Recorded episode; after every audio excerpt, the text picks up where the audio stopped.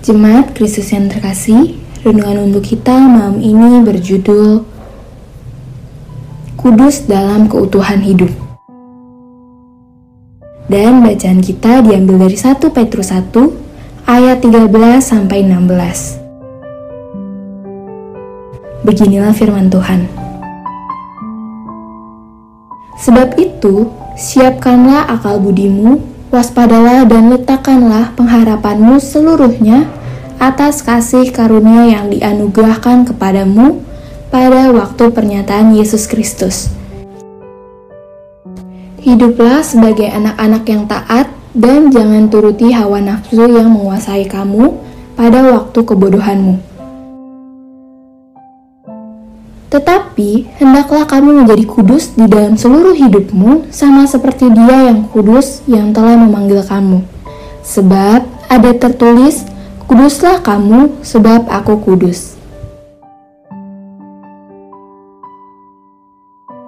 Salah satu kesalahan banyak orang dalam mempraktekkan hidup beriman mereka adalah mereka hanya berfokus pada ritual dan tanda-tanda yang terlihat bukan menyentuh pada kedalaman hati dan keutuhan diri.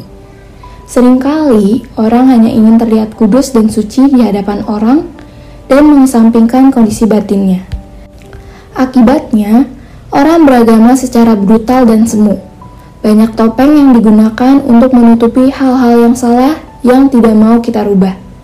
Akibatnya, bukan pertumbuhan hidup yang kita rasakan, justru konflik yang datang bertubi-tubi yang menghampiri kita.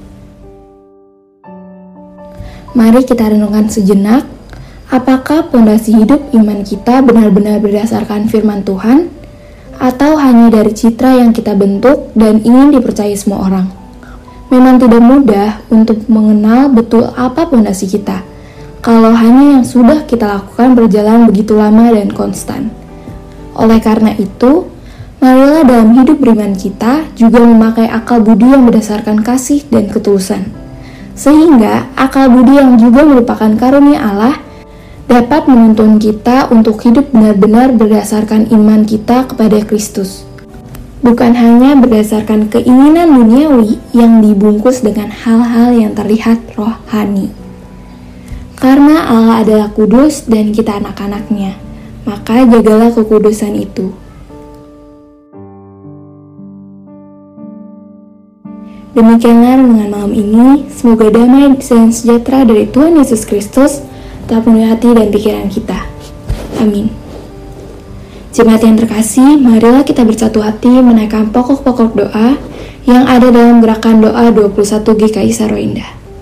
Marilah berdoa.